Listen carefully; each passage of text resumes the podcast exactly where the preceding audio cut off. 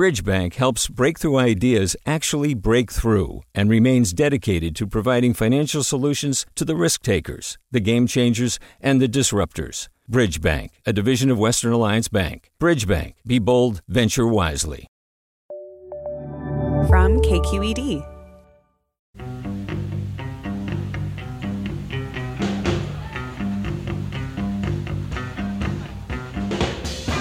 From KQED in San Francisco, I'm Alexis Madrigal. No one ever really understands young people, do they? Nowadays, the talk is about Gen Z and their distinct media and personal habits. But in the 1960s, the establishment was trying to contend with the rising boomers. Few people in the mainstream press could see and present the youth movement of the time in its kaleidoscopic creativity, power, and weirdness. Enter the young Jan Wenner, a Bay Area kid with huge aspirations for chronicling his generation through the music that they loved. The magazine he created, Rolling Stone, remains iconic, and Wenner has a new memoir out looking back on his life and times, the drugs, the sex, the rock and roll, and how it all began in San Francisco in a warehouse on Brannan.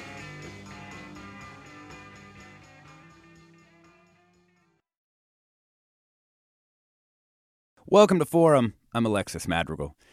Nowadays, Rolling Stone San Francisco origins feel as much like lore as knowledge.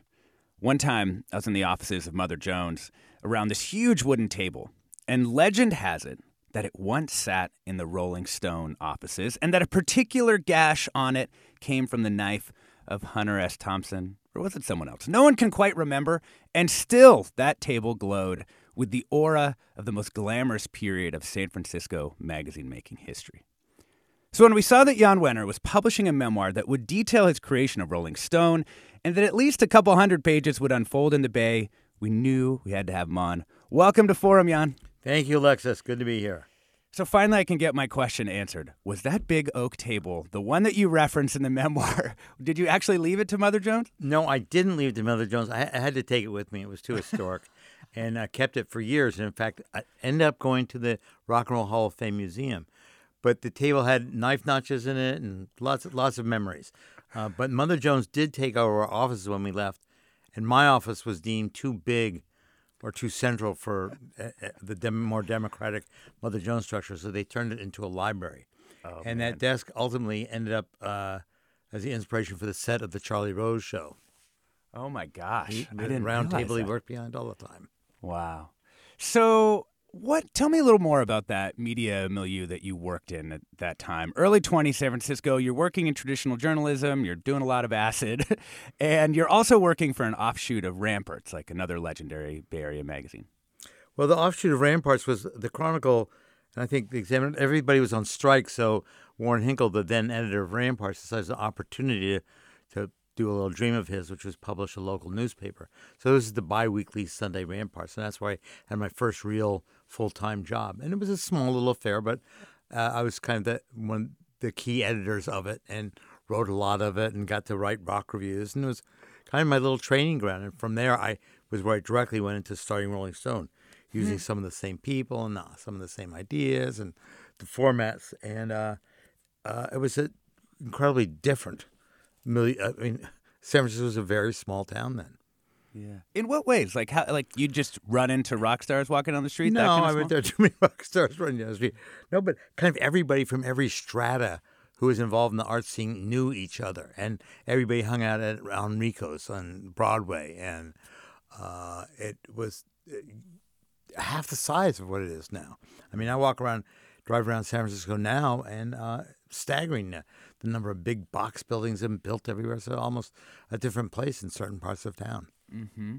Did you ever go by the first Rolling Stone offices, which were, I believe, at 645 Brannan, right? Just a, No, they were at they were at 740 625 3rd Street was our second office and 746 Brannan between 5th and Townsend or 6th I forget where yes I have been by there it's been painted it's no longer pink and it's some kind of warehouse oh wow. And do you? I mean, does that bring up any feelings for you? Are you just sort of like glad we left for New York, or do you think like, oh, what Well, if we it does bring up feelings I mean uh, you know I spent a good magical part of my youth there and uh, uh, I, I feel with a little nostalgia every time I go by So, in your memoir, you describe that uh, mentor of yours, Ralph J. Gleason, was kind of, I guess we'll call him the patron saint of uh, of Rolling Stone. You know, a San Francisco Chronicle uh, music critic. How did you get to to know Ralph J. Gleason?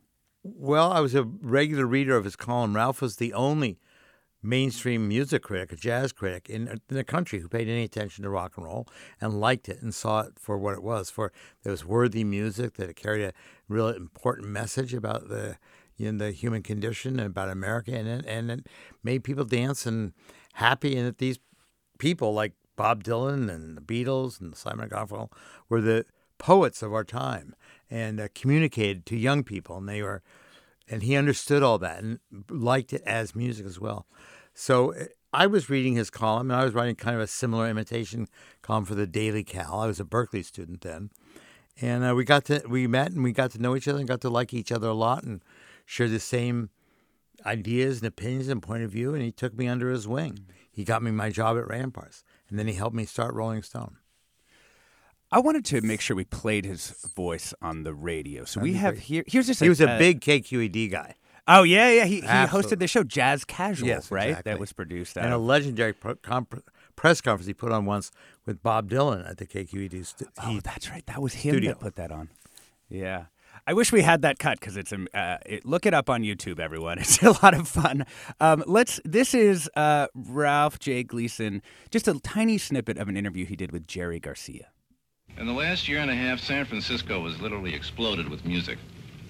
The rock bands are some of the most interesting bands in the country, and one of the most exciting and interesting bands in San Francisco these days is the Grateful Dead. We're talking to the Grateful Dead, particularly to Jerry Garcia, the lead guitarist.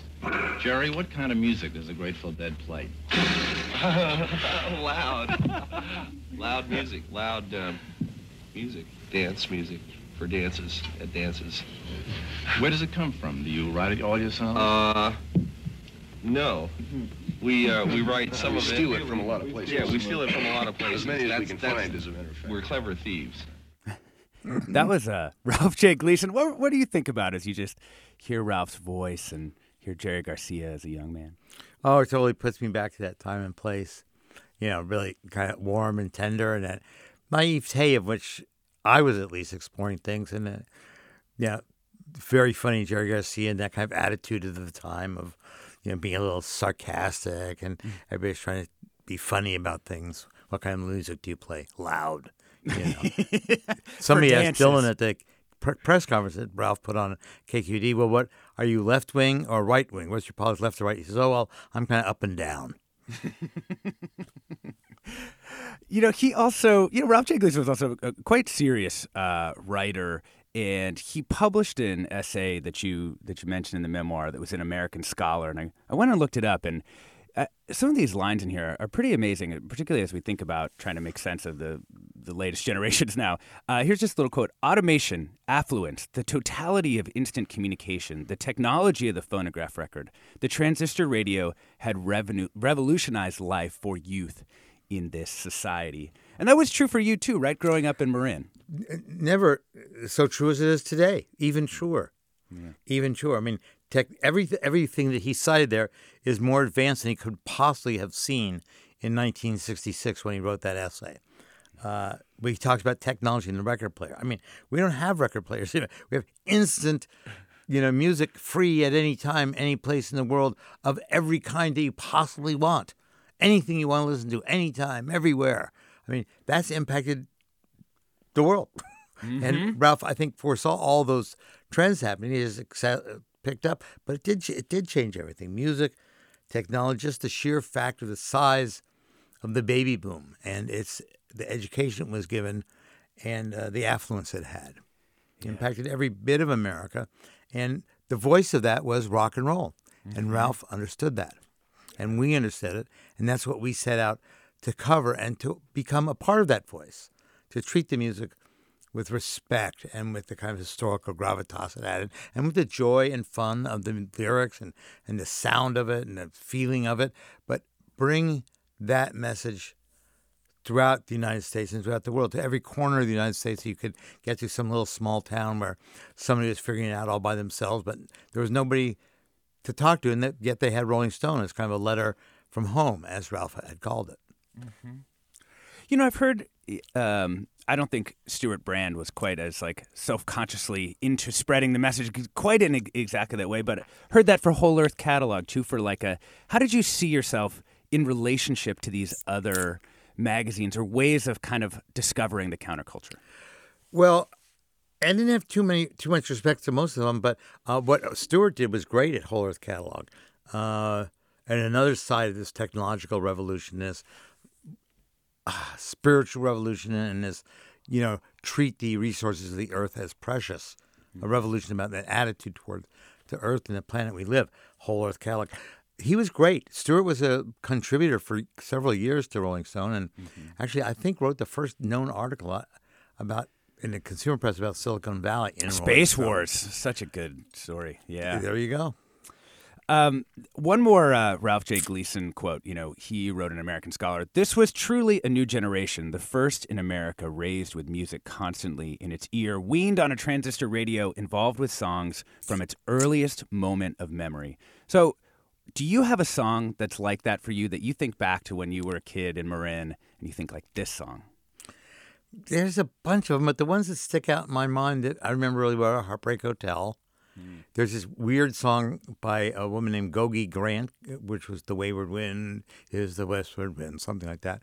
And uh, uh, I love this one by Buddy uh, Knox called "Party Doll," which I mentioned in the book. All I want is a party doll to come with me when I'm feeling wild, to be ever loving, true and fair, and run my fingers through her hair.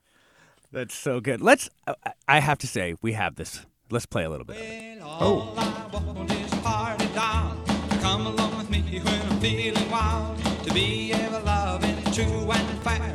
To run her fingers through my hair. Come along and be my party doll. Come along and be my party doll. Come along and be my party doll. I'll make love to you, to you. I'll make love to you. Well, Jan, do you think it holds up? You still love it? I love it. I don't even know. I, all I can do is love it. I don't. I can't even criticize it. But think of that last line in that in that chorus there. Uh, all I want to do is make love to you. All I'm going to do is make love to you. Think about that in 1956 or 57 to a 10 or 12 year old. You know, just starting to explore all the things of adolescence and maturity and that chemical change. And there's this singer going, and all I want to do is make love to you. You know, come along and be my party doll. Yeah, Yeah. killer. I mean, yeah, I'm so glad you brought that up. I that song is such a I'm glad you had it there. it's such a beautiful little uh, shard of that time. We're talking with Rolling. Oh, go ahead. I'm gonna say the song heard with today's ears, or if I was a young person today, I would think that is a really antique song. I mean, I would think that is like when I grew up. You know, and my parents might play, you know, Sinatra or somebody. I mean, it's far away go, but it's still great. Yeah. We're talking with Rolling Stone magazine's Jan Wenner about his new memoir, Like a Rolling Stone, and we want to hear from you. What are your memories of San Francisco's rock and roll scene, and what'd you discover through Rolling Stone? You can give us a call. The number's 866 733 6786. That's 866 733 6786. This music is another little surprise. This is Ace of Cups featuring one of Jan Wenner's great friends, Denise Kaufman.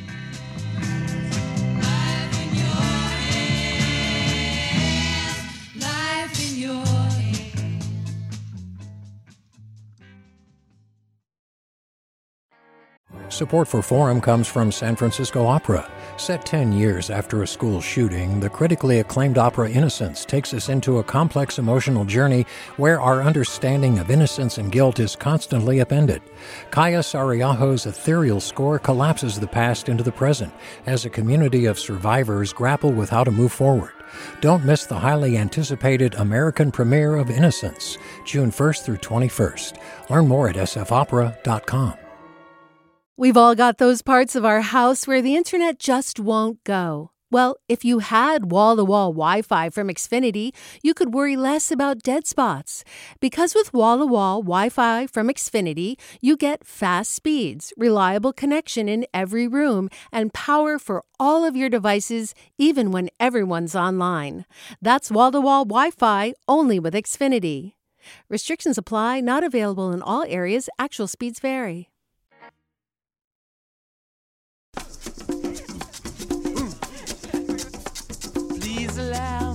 to introduce myself. I'm a man of wealth and taste.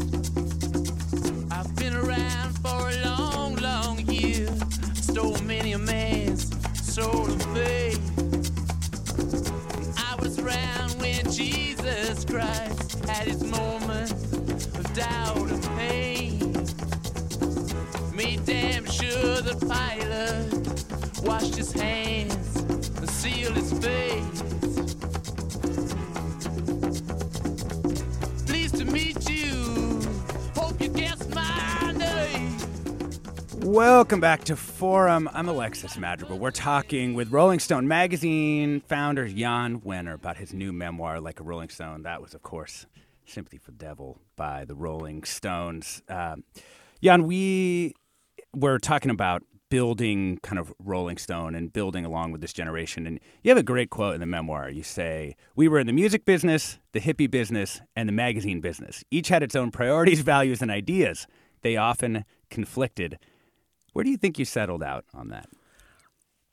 Um, you know, still managing all three in a way, uh, in in different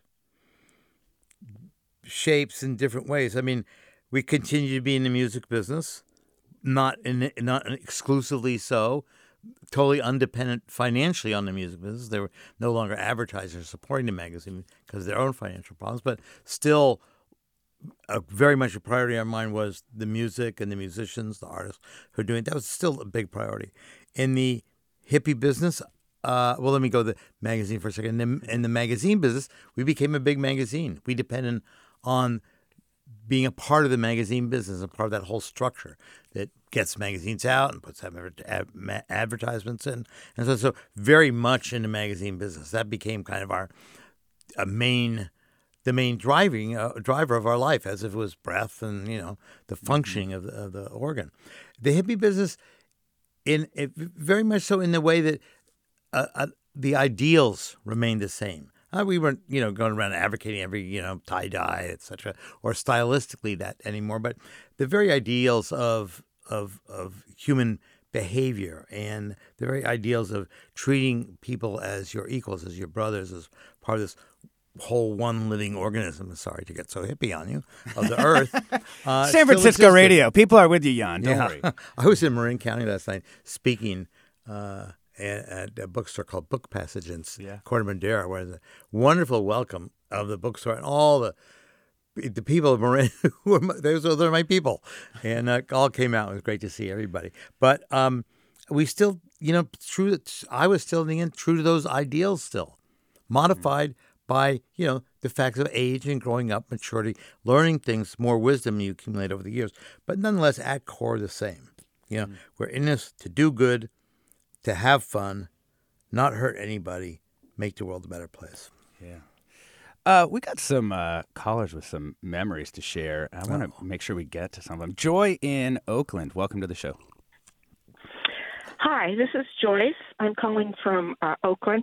Jan, I remember meeting you in your office in um, San Francisco and that beautiful oak desk. um, I I I came to visit you and I met Annie Leibovitz and you had all of those um, your uh, signature um, uh, Covers. uh, covers on the wall. I remember that, and I was representing novelist Ken Kesey. Oh no! And as a result of that, do you remember? Uh, you may not remember me, but certainly you remember Ken Kesey. Of course. And as and as a result, you were able to come to Pleasant Hill, and we were able to um, Oh, yeah. journey on. Do Did you come with us to Oregon? To, to I mean, to your we are to the governor's office. I did. I did. Oh, I, and and uh, I can't remember. Anyway, I don't. I, I remember we went to like Lewis and Clark uh, College. Uh huh. Do you remember all of that? I That don't remember every detail, but I certainly remember the event and spending the night with Kesey and uh, going on having this wonderful relationship with Ken for years. He wrote quite a few pieces of Rolling Stone in the end. He traveled to Egypt for us, uh, among other things, and, and it was fun. I met Ken when he was doing the acid tests before uh, uh, Rolling Stone started, when the pranksters were starting to gear up. And um, I- thought, always thought Ken was a really important part of Rolling Stone and our consciousness, and certainly one of the great writers of his days, and, and, a, and a real fellow traveler. Crazy, but a fellow traveler. but thank you, Joyce, for that memory. Yeah, Joyce, that really That's is great. I love love hearing Special these one. stories. Yeah, thanks so much, Joyce. Um, you know, I did want to ask about you know some of the other characters that you ended up becoming, you know, pretty pretty close with um, in their in different ways.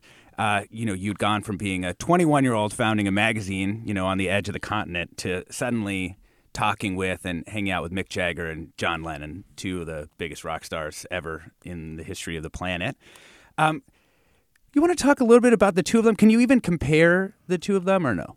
Well, I can. They both came out of the same milieu of London in uh, 66, 67. They were great pals with each other then, and they kind of ruled the town of London. You know, they were swaggering young, you know, 22 year olds or something like that. And, uh, you know, going everywhere, nightclubs and having fun. And, uh, you know, what, what must have been a hell of a period uh, to be around and to be them, uh, just full of it. And they're, you know, they're both very. You have to understand they were both very English. John was from Liverpool, uh, and you know, a tough guy, and his own thing was you know sarcasm and quick wittedness, and uh, you know, a bit. A bit of a chip on his shoulder, but having Mick was from the suburbs of London and much more more posh and middle class even. Uh, as you know, but middle class too posh, and um, sociable and easier, more you know, to deal with. I, and they were both terrifically creative. Um, John was very outgoing, outspoken, brash. Mick, on the on the other hand, was pretty much quiet, reserved. Uh, you know, a more dynamic performer. I don't know. They were both terrific to, and very different in their ways, but also very similar. Does that Do you give you no they- man's clue? Do you think they read you as Californian, as San Franciscan, as American? I I think all of that, but particularly at that time, San Francisco was such a magic uh, thing, a magic place in in in its reputation, and people were looking to San Francisco. And you know, if you were if you went to you were in London, you were I would be a representative of World Hippie headquarters and World Hip headquarters in San Francisco. So they they liked it, and they were all curious about it, and they wanted to come here and see it and visit it. So that and all, as always an American, you know, to Brits, Americans are always a little bit cruder and crasser and more interesting. I uh, I, I want to talk about the, the the dream beginning to sour, but I first I have to go to Susan in San Francisco. Susan, welcome to the show. Hi, what a great program. Jan, um, my mom is Nancy Tibbin, and I remember walking from Marina Junior High down Broadway, and you were in the mailroom, and there was mom, and there was Eldridge Cleaver, and there was this really cute guy in the mailroom, and that was you. we were just kids. Very but, sweet. Um, uh, congratulations on all you've done, and it's just very cool to hear this whole story. Thank you so much. Thanks for so sharing funny. that. That was a special place too. Yeah, I mean, you know, isn't someone going to call in and yell at Jan? I thought that was supposed to happen, Jan. It, thought- it used to happen, but now I think at last we're all looking back on those times and realizing how great they were and how much fun we all had, and that Rolling Stone did a great job. Yeah, yeah. You know, um, the dream of San Francisco hippiedom and rock and roll. You know, when you go back in the history books and this time kind of gets compressed, it almost seems like one paragraph to the next, that moment ended. Is that how you felt it, or did it stretch out for longer? Are you speaking about the way I wrote the book? No, not even the way you wrote the book, but just kind of historically, it feels like the that moment of flowering is is gone almost as soon as it arrives. Uh, within a year or two years, for sure. Uh, very much so, because I mean, I think it was a very delicate thing. It's very fragile. I mean, it was based on kind of ideas and evanescent stuff in the air and drug culture and things that you know have a, a half life and and and tend tend to evaporate because they were so magic. You know that you were in a mist almost, and it went away. So it's a logical thing to do. I mean, and then of course when the mist clears, uh, you do end up having such phenomena as Altamont, you know, or Charles Manson, that we're kind of there all all waiting to happen all along, and maybe it had happened because you were kind of misty eyed going into it. That's likely, and it caused that, but it didn't. It didn't define it or redefine it. It altered a little. I mean, I don't think the like Altamont. I don't think that was the end of anything. I think it was the beginning of getting real. You know, and. uh it happened the way it should. Those those kind of things throughout history and culture don't last long. You know, the the Paris scene in the twenties lasts two years. You know, the jazz age lasts two years, and uh, it's because they're so uh, dreamlike. Yeah. I want to uh, play a cut of your interview with John Lennon. This is in 1970, very famous. Yoko Ono as well, John Lennon, Yoko Ono. Uh, although we're only going to hear John Lennon here.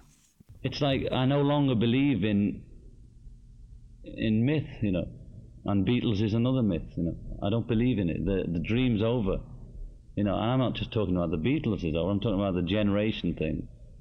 You know, the dream's over, like it's over, you know, and we gotta well I have, anyway, personally gotta get down to so called reality. So you and John Lennon obviously on the same wavelength here uh, in 1960. What did it mean for you running Rolling Stone to get down to reality, to get to get real? I I think we decided we better be more serious eh, about our jobs and take them more seriously, and start looking around us a little more broadly. Um, that uh, we couldn't be governed by what I then called, what I have recently called hippie orthodoxy, uh, much longer. That uh, we were in a new world with a kind of more serious role to play in this world besides just promoting and being a cheerleader. We had to uh, be self-critical. Um, I don't think we. There was no point where, which you say, "Oh, flip the flip the switch from irresponsible responsible or something like that." Not to say that we were irresponsible, which we weren't, but it's a, a change in attitude. As John says, time to grow up, you know, and and face adulthood and, or reality or whatever he calls it. And it's very weird, to, not weird. It's, it's very powerful to hear those words in John's voice and to hear that voice again. I can tell it brings me right back to where I was sitting Mm. in the very space where I was sitting and talking to him and discussing that. You know, Tell us about it. Tell us about it. Well, he had put out that record, uh, his first solo record, Pop Plastic, and this was a song called "The Dream Is Over." I think was the name of the song. Or God. It's God. called It was called God, right? And they're fr- uh, yeah. So, wow, he's not. He's now s- sort of renouncing the Beatles and Bob Dylan and a generation. I don't believe in Zimmerman. I don't believe in magic. I don't believe in Yoko. All I believe in is me, Yoko, and me. That's reality. That was the end of the song. And to hear somebody of John Lennon's stature as a the leading figure of rock and roll at that time, the leading figure of really of kind of of the world youth culture at that time by virtue of the fact that he was the leader of the Beatles was uh, startling. I mean, it was profound, and you had to listen very carefully to why he was saying that, what he was saying. What, what, was he trying to do? I mean, he was aware that people followed him. He was trying people don't follow me, you know. And uh, I was moving there to be in that room and hear him say that. Such a personal declaration of his, such a, a statement of, of his faith or lack, not lack of, but of this new faith of who who he wanted to be. It was a very extremely powerful moment. I haven't felt that that. Still, you just played that to me. and Then I hadn't heard it, audio of it in years, and it just goes. That blew me back there. Thanks. yeah. No, he, he I, listening to that whole that whole interview, by the way, is available if you want to look. It's on the uh, Rolling Stone uh, podcast. They they re put it back out. Oh, great! And it's totally fascinating to hear him in that space and all the things. You know, uh, through time, the Beatles have kind of had the edges sanded off, right? But like you were saying, he was very prickly in some ways, particularly about his kind of inner spiritual practice. You know, he was at that time he was doing this like primal therapy and these different things, and he was trying to, you know, it, it felt like he was really in a moment where he was like trying to explain himself in a real way and coming up kind of angry. Well, he was angry. I mean, because he expresses, look, it, when I was in grade school, they gave me trouble. They wouldn't. They wouldn't. they didn't realize I was a genius. Well, I think I'm quoting him accurately there. and uh, he he never got felt he was treated the way he should be, and he was angry at those people. You know, um, I think you know obviously his therapy at the time touched a raw nerve and made him a little angrier than he could have or should have been. Uh, but it was real. It was reality. Yeah. You know, uh, Wendy wants to know. Please ask Jan what debt, if any, Rolling. This is a listener. Rolling Stone owes to its forerunner, Crawdaddy. Um, not much. Um, Crawdaddy's a way different kind of. It was kind of. It was. It was nice. I read it. it was college students putting out these long, complicated essays about music that I didn't really quite understand what they were doing. But a, a fanzine, I mean, it preceded us. It kind of set the, you know, the, the little mark for the place there would be rock and roll magazines. It's there that I read Jon Landau and went out and got him to come over to work and be part of the first issue and there on of, of Rolling Stone. He became a great friend of mine, legendary editor, and of course Bruce Springsteen's manager and producer, which he's now most from. That's what I got from Crawdaddy. I mean, I liked Paul Williams, the founder of it, but we were in a whole, we were in kind of an all different mindset and a, a whole level of different ambition. Mm. You also started during this time to really beef up the investigative portions of Rolling Stone, right? I mean, you guys had always done some of that, but you started to bring in and and solidify your core as you know these big beefy investigations, you know, into Altamont, uh, into the SLA and Patty Hearst, but but a bunch of other things too, right? Well, I guess sometime after Altamont or Manson, we, you know, we had kind of found our muscles and our uh, our ability to move on these kind of things and the importance of them and the success of them. So, you know, I went out to build a staff of reporters, and we hired Joe Eszterhas from the Cleveland Plain Dealer, uh, and he started off investigating the narcotics squads in San Francisco and did a great job taking on the Bureau of Narcotics, the San Francisco Narc Squad over the years. Got a lot of them fired and put in their places, and lots of other things. And then we started, you know, doing Jesus Calls by Tim Cahill, and we brought a, quite a staff of serious, young, serious journalists from newspapers around the country. Uh, Howard Kohn from the Detroit Free Press, who ended up doing our Silkwood investigation and ended up doing the Patty Hearst ex- ex- expose. And it was a cracking staff at that time between, and Hunter, of course, with, with us covering his 72 election campaign. And so in that period, we get 70 to 76, 77, we were firing. You know, it's what people called the golden age of Rolling Stone. And it was a group of hungry, young, ambitious reporters who I tried to profile uh, as a group in, in the book uh, that I led. And that was incredibly fun, incredibly powerful, and got incredibly well recognized and made the magazine incredibly important. And it's discussed in this incredibly fascinating new book I've written. like a Rolling Like a Stone. Rolling That's the new memoir. Which they say is really, uh, everybody's saying how well written, how fast to read is, and how fun and enjoyable. And some people it brings them back to their, you know, roots. And, and it's like a, a trip through the time that we all grew up in.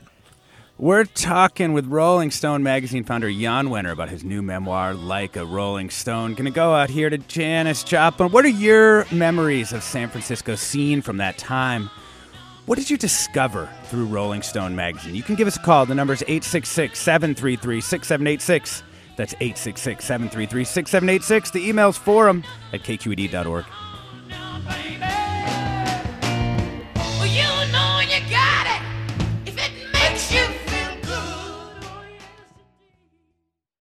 Support for Forum comes from San Francisco Opera. Set 10 years after a school shooting, the critically acclaimed opera Innocence takes us into a complex emotional journey where our understanding of innocence and guilt is constantly upended.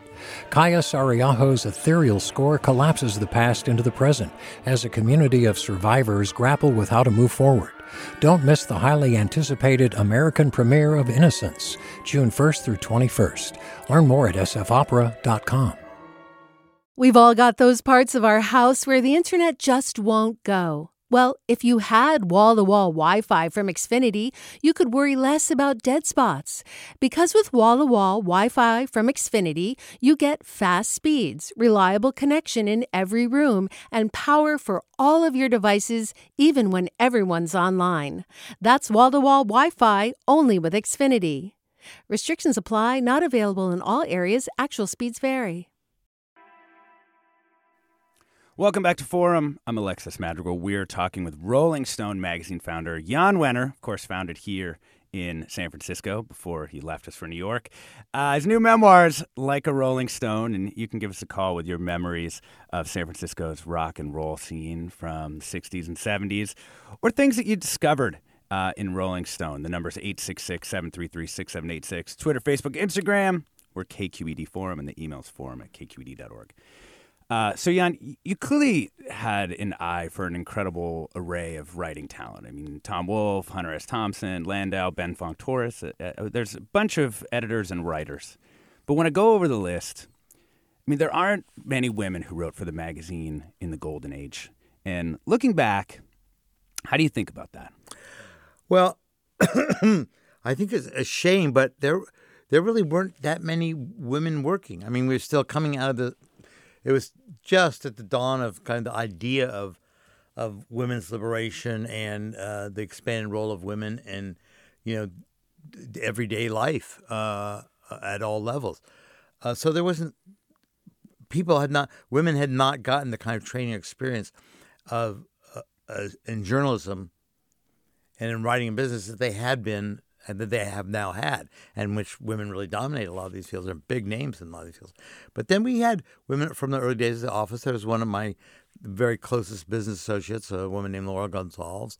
Uh, we had women throughout the editorial department, key figures in it, and uh, writers. We we started to recruit recruit them kind of as they come in. We didn't make an effort to get women writers, but there was some strong women. Robin Green was very strong in the early days and wrote a lot of stuff for us. She came in interested. She had been uh, Stan Lee's assistant at Marvel Comics. And she came in and she wrote out of the blue. She was like 22 or something. And she wrote a cover story about Marvel Comics, which we ran, which had the Hulk tearing down the logo on the cover. Um, and I think we, I think we did ourselves, we did well. We had women in key editorial positions then, and one of the top editors was a woman. So you don't think what largely kept women out of the magazine as writers was sexism or machismo inside the magazine itself? There was a lot of machismo in the magazine in those days with that crew of. I mean, it was pretty macho crew of investigative people and top reporters: Hunter, Tom Wolfe, you know, uh, uh, Eszterhas, Cahill, Grover Lewis, Paul Scanlon, Ben Fong Torres. Undoubtedly, that was absolutely a classic. But it wasn't. It didn't conspire to keep anybody out, and we really promoted from the women within as quickly as possible. It's just we were operating on happenstance and serendipity and who knew who, and you know there just weren't women writers then. You can't name them. At that But time, you knew like Joan Didion, right? I mean, Joan Didion was well, a, Joan a Didion, friend. Joan, yeah, but that was in the later later in the mid seventies, and uh, she wasn't exactly a recruitable or available staff writer. You know, she's already, she had been doing that at uh, you know in New York, but she was by then a full scale novelist. So you you can't exactly it's not available to you. I mean, I did try and get her to write for us. Yeah. How do you think the had gotten her, but composition of the staff ended up affecting what went into the magazine? Because you know we had, you know, Joni Mitchell in particular has long maintained that the magazine treated her in a sexist way and hurt women in music. I mean, what do you think of her criticism? Well, I think that Joni was angry at us because we did do this thing, like in about issue 12 or 13. We did a kind of a, a chart of the love lives of Laurel Canyon, all the interrelationships between Crosby, Stills, and Buffalo Springfield. This anyway, the person most linked with most guys was Joni Mitchell, and so she took offense at this, and I suppose rightly so. It was just a I think it was kind of harmless, but in any case, she, she had a grudge against us for years. But meantime, she was on the cover like four times throughout the years, and we've made up since and all that stuff. Uh, but I don't believe we were sexist. I really don't. It's just that, it, I mean, we had of the early women who were around. There's Grace Slick and Janis Joplin. Both of them had covers. Both of them had extensive coverage.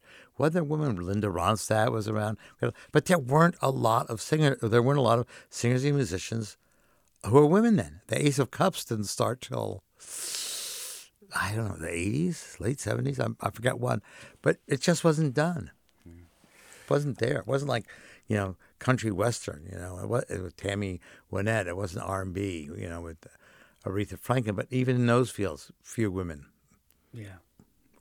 There was an incredibly prominent contributor to Rolling Stone, Annie Leibovitz, though. Oh. You want to talk about how, I mean, one of the, the stories from the book that's most fascinating is she actually got her first cover photo for Rolling Stone when she was like 20 years old, just a, a student, right? She was a student at San Francisco Arts Arts Institute, whatever it's called. She was studying painting, not photography, but she one day came into our offices unknown, found the art director and with her portfolio and left a couple of dozen pictures with us that we might use. We ended up using one. She came back and we started giving her assignments. I think one of her first was the Grace, Grace Slick and Paul Kantner. But she turned out to be an amazing individual, full of energy, and her photos were always good and strong and usable. And they really, she went inside it and she could compose it. She did a, a great job. I mean, she was great almost from the get go. But you couldn't see that down the line she would end up being the world's premier uh, you know, portrait photographer. I mean, shooting the Queen of England on three different occasions, or two, two different ceremonial occasions for Jubilee and for some other thing, birthday. Uh, but so she started in 1970. Now, that is a powerful woman right at the core of Rolling Stone, who gave Rolling Stone, in great part, as much as any writer other than Hunter, its identity and its character and its sensibility. And to the same extent that Hunter was part of the DNA of Rolling Stone, so was Annie Leibovitz. So I forget to mention it because I'm not, I don't think defensively about our role but we had a powerful woman right in the middle of it from the very start. And Laurel, who was my key business person from the very, from like the second year, you know, the first year. So I, I, I have nothing, nothing to uh, be ashamed of. Indeed, quite a bit to crow about in regards to empowering women. Uh, you know, it's it's interesting. I, I do want to I want to put on Kathy from Mill Valley. Hey, Kathy, welcome to the show. Hey, thanks, Howdy. Thanks so much. It's a great interview. Look forward to getting the book. My only comment as a Caucasian woman, mom of a biracial child, is just the correction that, you know, coming out of the 50s, et cetera, there was a lot of working women who were black and brown and yellow. Um, yeah, the white women, we weren't working so much outside the home, but there was a lot of working women um, always, just not so much in the upper and mid, you know, classes. So just con- context and our assumptions, I think we have to always be aware of uh, the perspective that we're coming from. But thanks, and I, I look forward to getting the book. Um, and thanks so much. Well, thank you. Thank you for calling and thank you for buying that book today, I think. but you, you're quite right. I mean, and it was an economic reality. You know, the the largesse of the post-war baby boom went to white people. You know, and, and it's ridiculous. And this, the school system and all this was always I pointed. I think I pointed in the book was always for white people, and and you know, families from you know multi multiracial families and families not that are non-white had to work harder to get their money. They didn't have the access to the better jobs, to the better education, all that stuff, and it's a stain on this country that starts from the beginning, as we all know. I think today, though, we can say to ourselves and look at it and say we have made more progress than ever. There's lots to go, but the progress has been really significant in the last 30 or 40 years. I mean, 50 years ago, you know, I- it was in many ways, it was Jim Crow era still. Now, you know, you can be president of the United States. It's an easy formulation to make.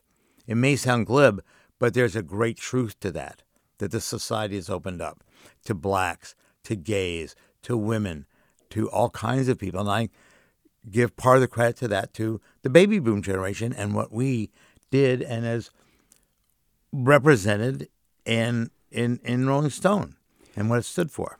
Jan, how different do you think your life would have been? I mean, later in, in life, you uh, ended up partnering with a man after being married to a woman for many years. How different do you think your life would have been if you had grown up at a time where there was less oppression of gay people? Um, probably much different, I suppose. I would have probably felt the uh, kind of the that the license, not license, the license was there to just be yourself. I mean, I don't think that uh, many gay men are going to marriages today because they don't feel they have to, or that's not the norm anymore. There's so many role models on television and music and TV and all this stuff, so indicating that well, you know, gay life is just another expression of you who you are as a human being, uh, and uh, I think you know probably could have gone that way. You know, mm-hmm. Yeah. Do you do you think you would have gotten married to a woman, or do you think that? I I, I tend to doubt it. I think I would have probably been just you know with a ma- man or a young man, whatever. From the beginning, I I don't know. You know, it's a mm-hmm. lot. I don't want to sound coy about it, but a lot of it is just who you fall in love with. Mm-hmm. And you know, I fell in love with this woman uh, that I met early at Ramparts, and you know, it was a very successful relationship and partnership, and with the, Rolling Stone running throughout it, and having three kids, and going around the world. It was great, you know. But then I fell in love again with somebody else. You know, uh, what do you think is Rolling Stone's most lasting contribution to to the culture? Um, I think that the our recognition of the generation uh, and its priorities and its drive and its mission, and the define helping to define that and carry that out in culture and the arts, particularly in music. It's our defi- and and our coverage of politics, defining a time and the the highest aspirations of that time are the. Does that sound right for defining? yeah, yeah. So laying out the, the a cultural ideal that people could Yeah. aspire to. a cultural and political ideal. You know, covering that, sponsoring that, promoting that, and and uh, speaking on its behalf. We're talking with Rolling Stone magazine founder Jan Wenner about his new memoir, Like a Rolling Stone. David writes in to say From 1970, when I turned 15, to sometime in the late 70s, it was a must read cover to cover every issue. It entertained me and helped shape me in ways I am not even sure of today. Thank you, Jan, and all the writers at Rolling Stone. This is a fundraising period for KQED Public Radio. For more information on how to support KQED, go to kqed.org. I'm Alexis Madrigal. I want to take us back one more time. I want to go uh, to the phones at least one more time. Get Can we a- thank David, the previous writer? He he defined the Pursuit of Rolling Stone as well as I did. You know, we it, we were his a guide to a new life for him. Yeah, yeah. Here is uh, Eric in Palo Alto. Welcome. Wow, thank you very much. I I remember you, Jan. I've met you, I think, in maybe Matt Katz's office or at the Avalon. I just wanted to say you kind of uh, took my point. I graduated in '68. We used to go up to the psychedelic shop and buy tickets in '64, '65 to see the Dead or Muddy Waters or you know Yusef Lateef or Timothy, you know, Lenny Bruce. Bill put on so many shows. I ended up working at the Avalon. My roommate ended up working at the Fillmore. I'm a musician. I've been a professional musician my whole life. I'm not trained to do anything else. and you took the narrative that maybe you saw Dylan on the cover of, you know, Time magazine or whatever, but I'm I was brought up in a home. My dad was a superintendent of schools, and to kind of have this narrative of rock and roll and music being intelligent and having depth and dynamic, you guys just blew that out of the park, mm. and it gave me a way to go to my parents in the '60s and show them that this stuff was deeper and and much more sophisticated than just a bunch of hippies on Haight Street. So I'm thanking you.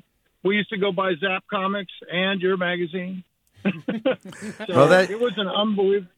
That's a oh lovely. yeah, I've had lovely to hear. I mean, it's just everything we tried and wanted to do. And when you talk about Matt Katz and the Avalon, it just takes me back to those days in the psychedelic shop. I mean, it, what a time! And it wasn't all nuts, you know. We we we were having fun and doing something real. Yeah, yeah. But I'm glad I helped you with your folks. You know, um, Curtis, one of our listeners, writes in to say, does Jan see any similarities between the young thinker, free thinkers of the 1970s and today's youth movement in Gen Z? Oh yeah, I do. I think there's the spirit of youth and rebellion and examining curiosity all still exists. I think music is still a very powerful force for young people. It's not the only force like it was for us when we grew up. There's only music you could talk to or through or talk to you. It wasn't on television. It wasn't in any other medium. Uh, and now it's available all kinds of areas for young people to get in touch with other people through the internet and all this stuff. But um, it's still a powerful medium for them intellectually, emotionally, and spiritually. And I think that young people uh, are the key to solving, you know, one of the keys to solving the climate crisis. I mean, they, there's a they've got a lot of stuff to get done on that score, and um, uh, are committed to it. And so I think it'd be just as powerful. It's a different moment. It has different forms, different challenges, but I still feel that spirit reign is still going to be out there and pushing away. You know, as we come to the end of the hour here, just wanted to ask. You know, you guys panned Nevermind, uh, the, the Nirvana album. Uh, just, just settling some Gen X scores. Sorry, uh, but would you? Uh, are there things that you would want to pull back from the magazine that you feel like you know that one was a mistake? Well, you know, there's a couple of ones later on down the road. Uh, we, you know, the UVA story, which turned out to be we were hoaxed by somebody, was a big blow to us. It was the first time we really screwed up like that. You know, I made a mistake in putting the Boston Bomber on the cover. A great story, legitimate, award-winning story, in fact. But putting the image of the individual on the cover was too much for most, certainly all the people around Boston. They, I didn't appreciate that. That by this time, the cover in people's minds was reserved for people who deserved it and were icons or heroic or something special. And so it was like we had turned. They people saying we turned him into a rock star. You know, bomber. I mean, um, some other reviews. You never mind. I think we were wrong on a bunch of records and a bunch of groups, but nothing terminal. I mean, it was all in all from the, our sense of integrity and what we thought was true and uh, being well-meaning. I mean, there's some snarky, Or in the early days, there's some really snarky reviewers, and I had to get rid, and I got rid of them um, because I didn't think it was right to be some run some snark review of a group that had just put you know two months into really crafting an album and working hard on all this stuff. And serious about it, and some ass you know idiot reviewer comes along and uses an excuse to review what the clothes they wear, the cover, album mm-hmm. jacket cover, whatever, and just write some riff that you know is humorous to them, but of no purpose to our audience who wants to know what record to buy, and no purpose to the artist who should be rewarded with thoughtful criticism and praise is appropriate. Well, this mm-hmm. anyway. So you're not much. Yeah, yeah. Uh, Darren tweets, love driving over the Golden Gate Bridge, listening to this delicious interview. Thank you. And Pete writes, I bought the first issue of Rolling Stone in a heartbeat. The combination of music, art, politics, and drugs was irresistible. I often wonder what Hunter S. Thompson would be writing today, and would it be in Rolling Stone? We've been talking with Jan Wenner, founder of Rolling Stone magazine. He's got a new memoir out, Like a Rolling Stone. Thank you so much for joining Thank us. Thank you, Jan. Alexis. It's been fun. Very fun. I'm Alexis Madrigal. Stay tuned for another hour of Forum Ahead with Mina Kim.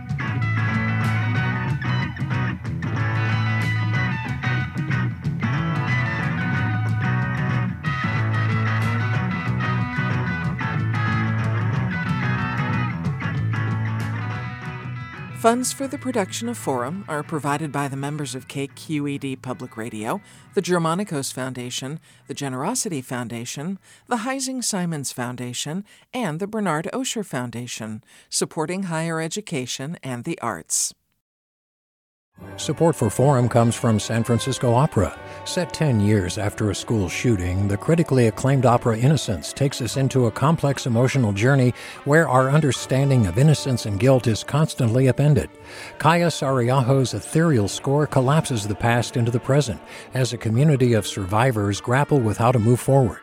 Don't miss the highly anticipated American premiere of Innocence, June 1st through 21st. Learn more at sfopera.com.